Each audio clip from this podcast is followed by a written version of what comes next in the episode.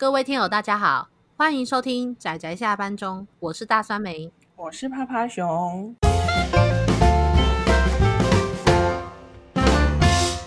各位听友，大家好，大家今天上法庭了吗？哎，大酸梅，我知道哪里可以买。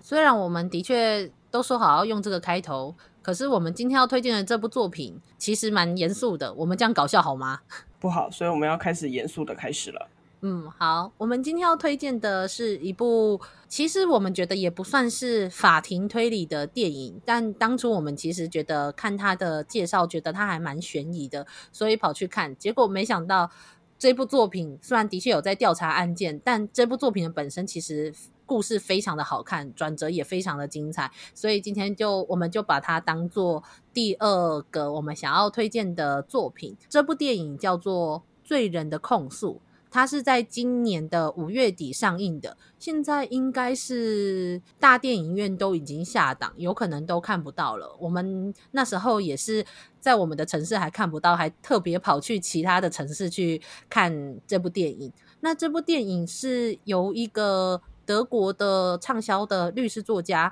二零一二年的时候写出这一部《谁无罪》的畅销小说，最后在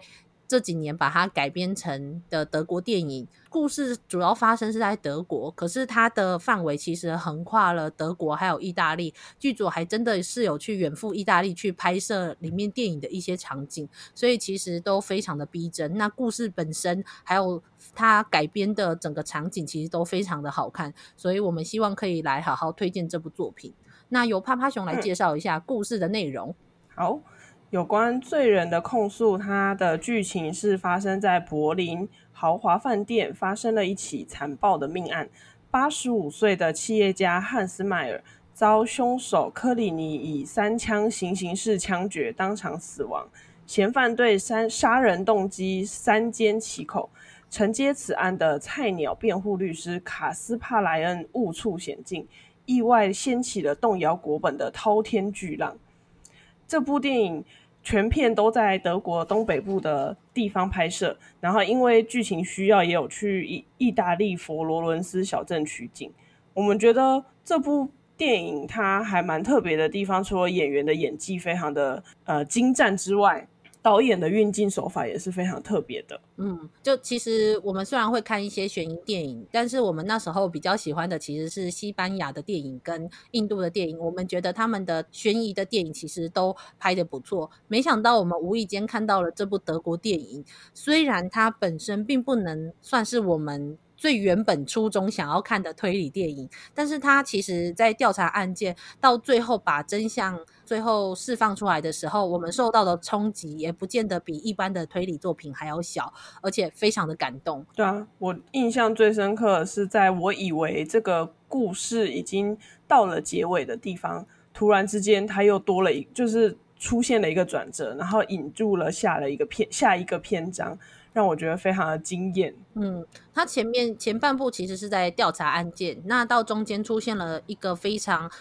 精彩的转折的时候，这个转折带出来的不仅是事实的真相，那他也带出了一个，就是在刚刚的介绍中有说到的，虽然是比较煽动式的说是动摇国本，不过他的确是跟一些德国的法律是有关系的。这本《谁无罪》的这本小说，其实在台湾也有，在二零一三年也有出版，所以如果有看过这本小说的人，应该会知道发生了什么事。那有看过电影的人也会知道。然后整部作品的故事真的非常的撼动人心，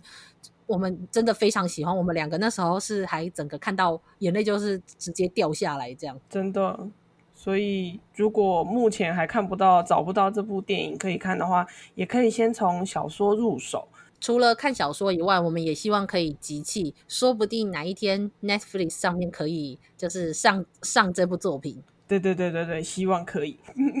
然后或是可以在其他的串流平台上看到这部作品。那如果有谁有机会看到的话，我们也都非常推荐这部作品。其实除了我们刚刚说的故事，还有转折很精、运镜等等，其实很精彩以外，那我们觉得有一个不得不提的是，它里面的主角之一就是被控诉为凶手的那个角色，叫做科里尼。他是由意大利意大利影帝法兰科尼洛对，他是由意大利的影帝去饰演这个角色。听说是导演好像有一直不断请这个影帝，对，他远赴罗马。三顾茅庐，力邀这位就是强很厉害的影帝来演这样。嗯，我们其实之前并没有知道那么多背景，但是当我们看完这部片后，再去看这些介绍，我们会觉得真的非常的值得，因为在里面的柯里尼，他在前半段的时候。他几乎没有说一句话，他说的话非常非常的少。可是从那个镜头就可以看到柯里尼这个角色，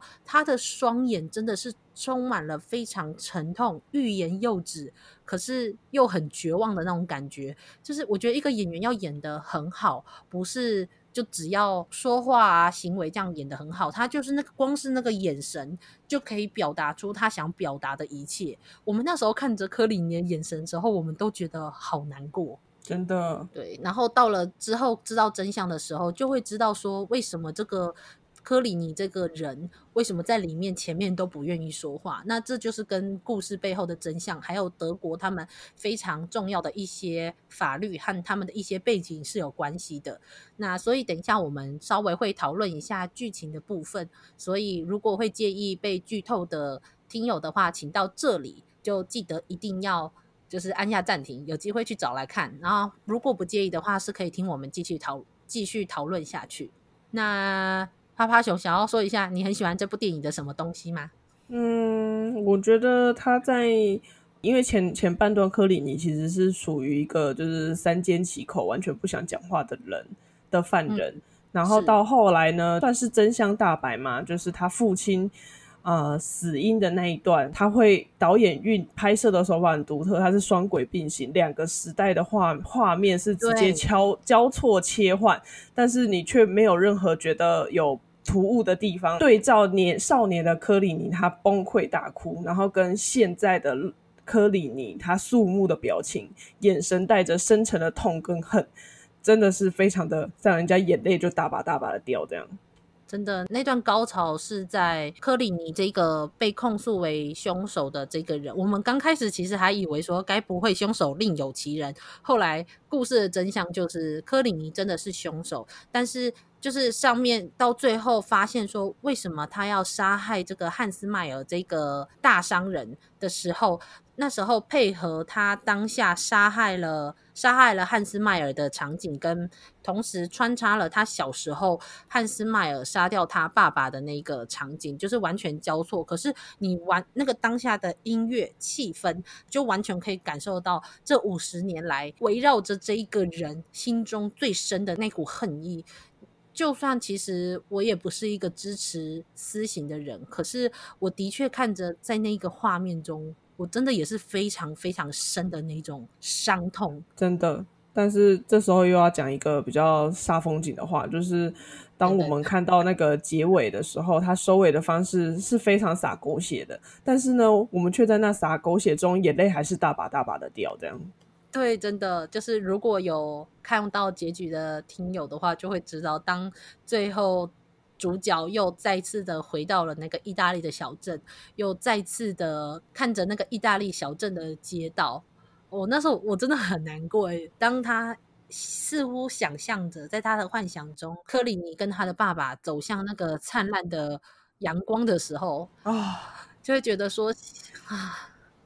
这这不是这部作品很特别的，真的不是在说他找出了案件的真凶，因为其实这个案件的真凶就是科里尼，但是他找出了为什么他会做这种事情，对，他为什么刚开始都不愿意说话，那他不愿意说话背后到底是为了什么？理由而去杀害了汉汉斯迈尔，到最后揭露了德国的德雷厄法案是多么的算是邪恶吧，就是让那一些当初纳粹的那些军人可以逃过这些审判的那种沉痛。我觉得最难过的就是柯里尼最后决定要自尽的那个时候，嗯，他也没他也知道他是不对的，可是他没有办法走出来，而且其实是他的母亲跟他的姐姐。都是希望他不要去复仇，但是因为毕竟是他去指认他父亲，导致他父亲死亡。他是一个呃，他他的那个怨跟怒是每一天都在灼烧着他，所以在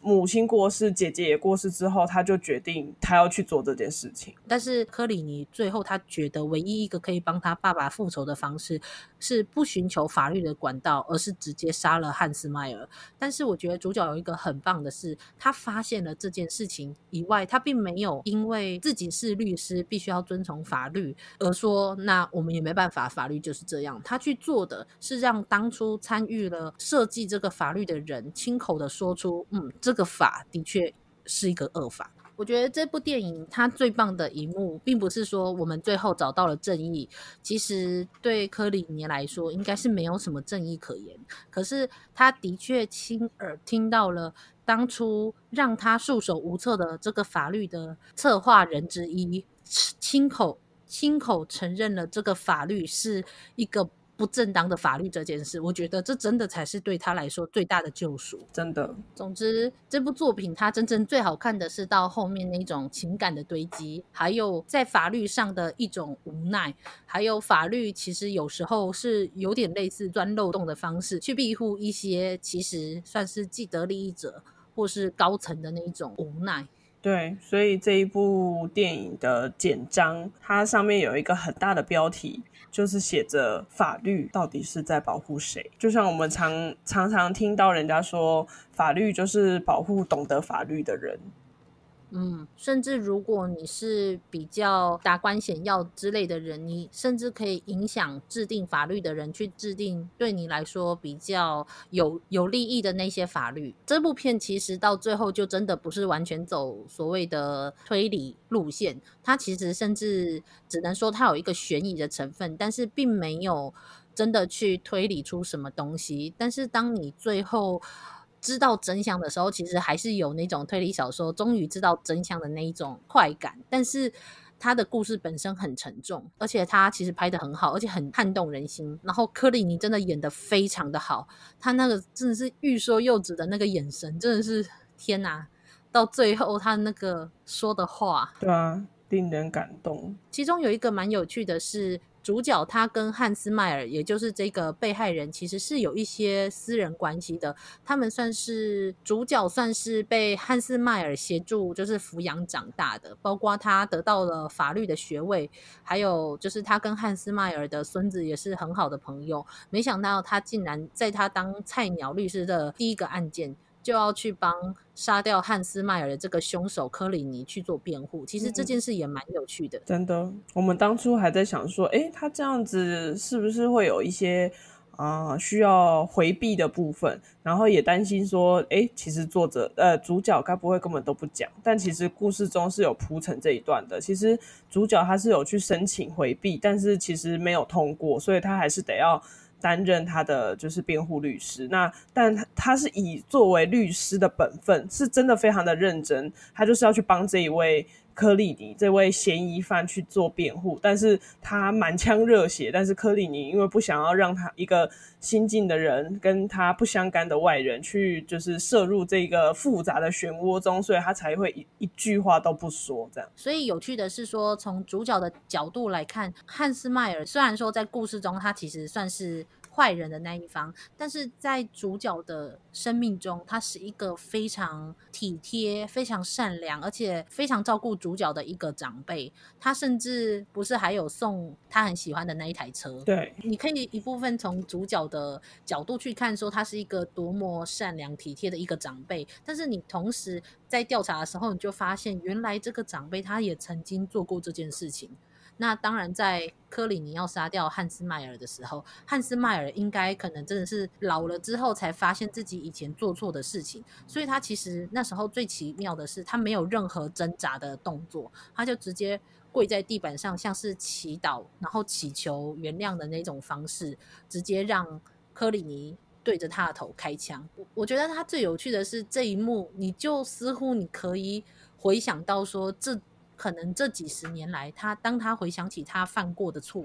他可能是饱含了多少的愧疚，还有罪恶感。然后最后，当在这一刻他要被杀的这一刻，他没有任何想要去保护他自己的行为，他只想着就是跪着，然后祈求别人的原谅，然后直接让科里尼杀死他。嗯，我觉得他就这这一段是很就是在里面是很短的一幕，但是我觉得就是啊，就是很难过。我觉得好像无论谁。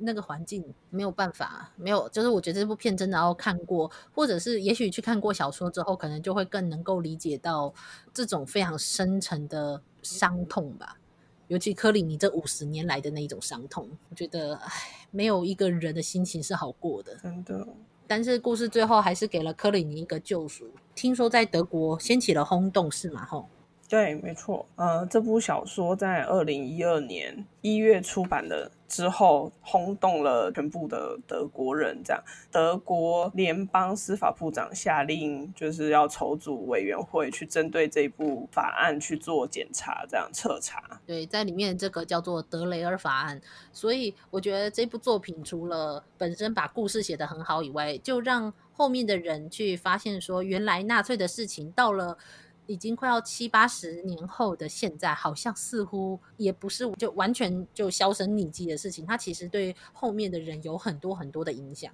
真的。所以希望大家如果有办法看到这部电影的话，就赶快去看。如果二轮片还有的话，嗯、对，对，因为好像。它好像在台湾并没有引起讨论，还什么热潮。但我们两个那时候去看的时候，对于这部片真的完全就是出乎意料的好看。我们真的很有自信，保证你看完之后，它无论是故事的本身，然后到主角们他们情感的铺陈，到这整个故事背后的脉络，其实它不仅解释得很清楚，然后场景跟气氛都营造得非常好。又可以让你学到很多国外的一些历史背景渊源的一个好作品，我觉得算寓教于乐嘛，其实也没有乐啦，但是我觉得是一部非常非常好看的电影。就是真的要讲的话，这部电影是超越世代，满足观众追求正义的渴望。